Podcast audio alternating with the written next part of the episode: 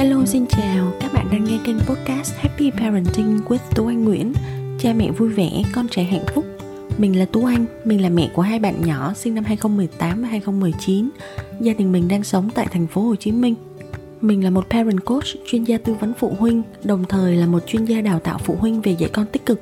Các bạn có thể kết nối với mình tại happyparenting.vn trên Facebook, trên Instagram và trên cả trang web cùng tên happyparenting.vn nhé.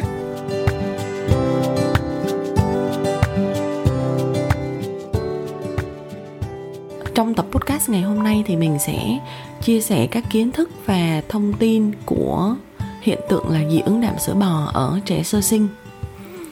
Các biểu hiện của dị ứng đạm sữa bò bao gồm, thứ nhất là biểu hiện ngoài da thì có thể là nổi mẩn đỏ này, nổi hột này, nổi mề đay, đỏ da, ngứa ngáy, con có thể bị sưng phù môi mắt biểu hiện thứ hai về tiêu hóa đó là con đau bụng quấy khóc, bị nôn ra máu, bị địa ra máu biểu hiện thứ ba về hô hấp đó là con có thể bị ho bị khó thở bị khò khè vậy thì chúng ta hiểu đúng về dị ứng đạm sữa bò ở trẻ nhỏ như thế nào nè. Trước tiên á, nếu như mà con bạn bị dị ứng á, thì ờ, mẹ hãy bình tĩnh và đừng quá lo lắng. Bởi vì dị ứng đạm sữa bò là một dị ứng khá là phổ biến xảy ra với khoảng 7% trẻ nhỏ dưới một tuổi là chỉ cần mẹ để ý và kỹ một chút là con có thể sống yên bình với dị ứng đạm sữa bò cho đến khi con khỏi hẳn bé bị dị ứng đạm sữa bò, có nghĩa là hệ miễn dịch của cơ thể bé phát hiện một cách nhầm lẫn rằng chất đạm trong sữa là tác nhân có thể gây hại, thì cơ thể của con tự phản kháng lại cái sự xâm nhập của tác nhân gây hại này bằng cách là phát ra các tín hiệu là các biểu hiện dị ứng đã kể trên. Khi mà phát ra các tín hiệu à, là các biểu hiện dị ứng như là nổi da, mẩn đỏ, thở khò khè hay là nôn trớ hoặc là đi ra máu đó đó là cách mà cơ thể báo hiệu cho bản thân hoặc là cho người người thân là ví dụ bố mẹ biết là à con có cái gì đó không ổn rồi, thì tức có nghĩa là con đã hấp thụ một cái gì đó mà cơ thể con cảm thấy không ổn. Thì cái việc mà đối với việc dị ứng đạm sữa bò thì điều này nó sẽ xảy ra khi mà con uống sữa công thức hoặc là sữa mẹ mà mẹ có ăn rất là nhiều chế phẩm từ sữa như là phô mai, bơ, sữa sữa tươi hoặc là thịt bò nhưng mà trường hợp mẹ ăn thịt bò mà con bị dị ứng đạm sữa bò thì mình thấy khá là hiếm đó. Dị ứng đạm sữa bò thì thường không xảy ra ngay lập tức khi con vừa sinh ra đâu. Bằng chứng là mình thấy cả hai bạn nhỏ nhà mình trong 3 tháng đầu rất là ổn.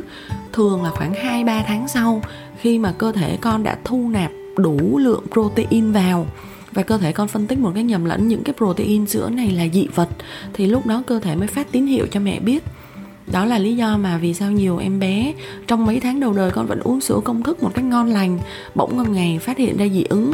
Thì nhiều mẹ cũng đến tìm mình và nói là ơ con em những tháng trước bú rất bình thường tại sao bây giờ con lại có biểu hiện bất thường như thế? Làm sao mà dị ứng được? Mấy tháng trước có dị ứng đâu? Đó thì uh, sự thật là cơ thể con cần phải dung nạp đủ cái lượng đó vào để phân tích được. Cơ thể mới quyết định là đó có phải là tác nhân gây dị ứng hay không. Ở trong đạm sữa bò milk protein á, có hai loại thành phần đạm chính đó là đạm whey và đạm casein. Ngoài cái dị ứng đạm sữa bò thì còn có một loại bất dung nạp sữa nữa mình không gọi là dị ứng nha mà đây là một hình thức bất dung nạp sữa mình thấy khá phổ biến ở người lớn có triệu chứng nhẹ hơn gọi là lactose intolerant là bất dung nạp đường trong sữa các triệu chứng của lactose intolerance, bất dung nạp đường trong sữa bao gồm là tiêu chảy nè, thường gặp nhiều nhất luôn, đầy bụng khó tiêu, đau bụng, buồn nôn. Còn đối với các bé nhỏ, nếu mà bị lactose intolerance thì thường sẽ đi pu pu, có bọt này có nhầy lỏng, hơi chua. Hiện tượng bất dung nạp đường trong sữa, mỗi người sẽ có một ngưỡng khác nhau, tức là sẽ có người ăn hoặc là uống ít sữa tươi thôi vẫn ổn, chỉ là không nên uống quá nhiều thôi còn một số trường hợp là các em bé mà luôn có sẵn dị ứng trong người mà chưa bao giờ bộc phát ra. Cho đến khi mà con lớn hơn thì à, bỗng một ngày con gặp một cái tác nhân gây dị ứng. Theo đúng kiểu là thiên thời địa lợi nhân hòa là thế là con phát ra dị ứng. Ví dụ như là bây giờ mình thấy là hiện tượng dị ứng với có xảy ra rất là nhiều mà con có thể dị ứng với rất nhiều thứ ví dụ như là dị ứng bụi này dị ứng mạt nhà này dị ứng hải sản dị ứng các loại hạt nữa đấy ngoài dị ứng sữa hay là dị ứng thịt bò hải sản thì chúng ta có thể bị dị ứng với ti tỷ thứ khác nhau Vậy thì đối với trẻ bị um, dị ứng đạm sữa bò thì nên cho con uống sữa gì? Đó là câu hỏi băn khoăn trước mắt của tất cả các mẹ. Loại sữa đầu tiên nên cho con bú. Loại sữa đầu tiên mà nên cho con bú khi con dị ứng đạm sữa bò đó chính là sữa mẹ. Sữa mẹ là tốt nhất cho trẻ sơ sinh và trẻ nhỏ. Và mẹ chỉ cần kiên cử, kỹ một chút xíu thôi là con sẽ hoàn toàn ổn. Phương án thứ hai đó là sữa gạo. Sữa gạo thì mình thấy ở thị trường có các thương hiệu như là Novalac hoặc là Modilac cho trẻ từ sơ sinh luôn. Cho đến khi khoảng hai ba tuổi thì vẫn có sữa gạo để uống. Mùi vị của sữa gạo thì thơm và béo như là gạo rang xay phương án thứ ba đó là sữa thủy phân toàn phần. Như là mình nói hồi nãy là có hai loại đạm ở trong sữa. Đó là đạm whey và đạm casein. Thì hai loại đạm trong sữa này là sẽ được break down là, tức là được phân nhỏ ra, dùng nước để phân hóa cái phân tử đạm đó. Thành các phân tử thật là nhỏ, không còn là các chuỗi protein lớn nữa. Thì để cơ thể không nhận biết ra được là các chuỗi protein này là các chuỗi protein ờ, đạm sữa và cơ thể sẽ chấp nhận sữa thủy phân, toàn phần có vị nhẫn đắng, có mùi hơi tanh tanh, hơi hơi ngái ngái một tí và nó có vị hơi mặn mặn và nhẫn nhẫn. Khi uống, nó không có được thơm ngon, ngọt, béo như là sữa công thức bình thường đâu. Mình là người lớn thì khi mà mình thử thì mình thấy chả ngon lành gì. Nhưng mà đối với các em bé mà uống sữa này ngay từ đầu thì mình thấy không có em nào chê hết bởi vì thật ra thì con có biết đến cái vị nào khác ngoài cái vị sữa này đâu mà chê với lại đói quá thì con cũng phải uống thôi đúng không các uh, nhãn hiệu sữa thủy phân toàn phần theo như là mình biết thì gồm có là Nutramigen này, Progestimil, Peptamen, Aptamil, Pepti Junior. Thật ra có rất là nhiều sữa thủy phân toàn phần ở trên thị trường. Cái phương án thứ tư đó là sữa thủy phân bán phần. Sữa thủy phân bán phần nó tương tự như sữa thủy phân toàn phần, nhưng mà dành cho bé bị dị ứng nhẹ hơn, thì nó có mùi vị thơm ngon hơn. Nó chỉ có cái vị hơi nhẫn một chút xíu nhẹ ở phía cuối thôi hiện giờ theo mình biết là cái sữa thủy phân bán phần mà phổ biến nhất đó là sữa nan supreme có một loại gọi là Meiji HP đây cũng là một lựa chọn sữa dị ứng, thơm ngon nhẹ nhàng, dễ uống mà mình đã cho con mình uống. Nó không hề có một vị nhẫn đắng nào hết mà nó rất là thơm nhẹ. Tuy nhiên là với Meiji HB thì mình không rõ là thủy phân toàn phần hay bán phần nha. Cho nên là thật ra khi mà con đã bị dị ứng đạm sữa bò rồi thì mẹ nên thử sữa cho con. Nếu như mà không có sữa mẹ thì các loại sữa công thức thì cần phải thử xem là con ưng loại nào. Phương án sữa thứ năm đó là sữa acid amin theo tìm hiểu của mình thì sữa acid amin là dành cho các bé bị dị ứng rất là nặng hoặc là những bé mà dùng sữa thủy phân toàn phần không ổn không hợp. Thì con có thể thử sữa acid amin là các phân tử mà còn được gọi là làm cho nó nhỏ hơn là thủy phân toàn phần nữa. Vị sữa cũng nhẫn hơi tanh tương tự giống như thủy phân toàn phần. Sữa acid amin có các thương hiệu mà mình đã tìm hiểu được là Neocate, Puramino, Anfamino cuối cùng mà mọi người vẫn hay chia sẻ với nhau đó là sữa dê. Nhưng mà mình thì mình không khuyến nghị sữa dê đâu, bởi vì con có thể bị dị ứng chéo. Vì trong sữa dê vẫn có đạm sữa giống như sữa bò mà. Tuy nhiên là cũng có những bé hợp ngoài những dòng sữa đặc biệt mà mình vừa chia sẻ hồi nãy thì mình muốn thông tin thêm với các mẹ là còn có các loại sữa cho bé bị bất dung nạp lactose và hay bị tiêu chảy nữa. Ví dụ như là Enfamil lactose free care này hoặc là Nan AL 110 rồi cũng có những loại sữa đặc biệt dành cho bé hay bị trào ngược và hay nôn chớ mà không bị dị ứng nha. Như là Enfamil AR uh, ờ, Franslate AR Aptamil AR Physiolac AR túm lại các sữa mà có chữ AR á, là sữa là dành cho các bé hay bị trào ngược và nôn chớ quá nhiều. Trong các sữa này thường được trộn thêm bột bắp để làm cho sữa khi mà đi vào bao tử của bé nó sẽ nhanh đặc lại nó mau chìm nặng xuống dưới phần dưới của bao tử thì con đỡ bị nôn chớ trở ngược ra. Ngoài ra thì có sữa dành cho bé bị tiêu hóa nhạy cảm nữa. Enfamil Gentle Care Similac Total Comfort Frisolac Comfort. Ờ, có rất là nhiều sữa trên thị trường mình thì mình không rành về các loại sữa công thức bình thường cho con thôi. Còn sữa công thức mà dành cho những bé có nhu cầu đặc biệt một chút thì mình tìm hiểu khá kỹ.